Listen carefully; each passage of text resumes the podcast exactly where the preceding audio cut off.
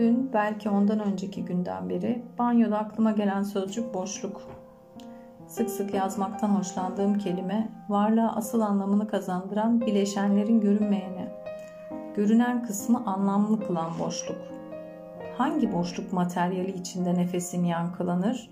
Hangi boşluk materyali içinde nefesin için, için için ağlar?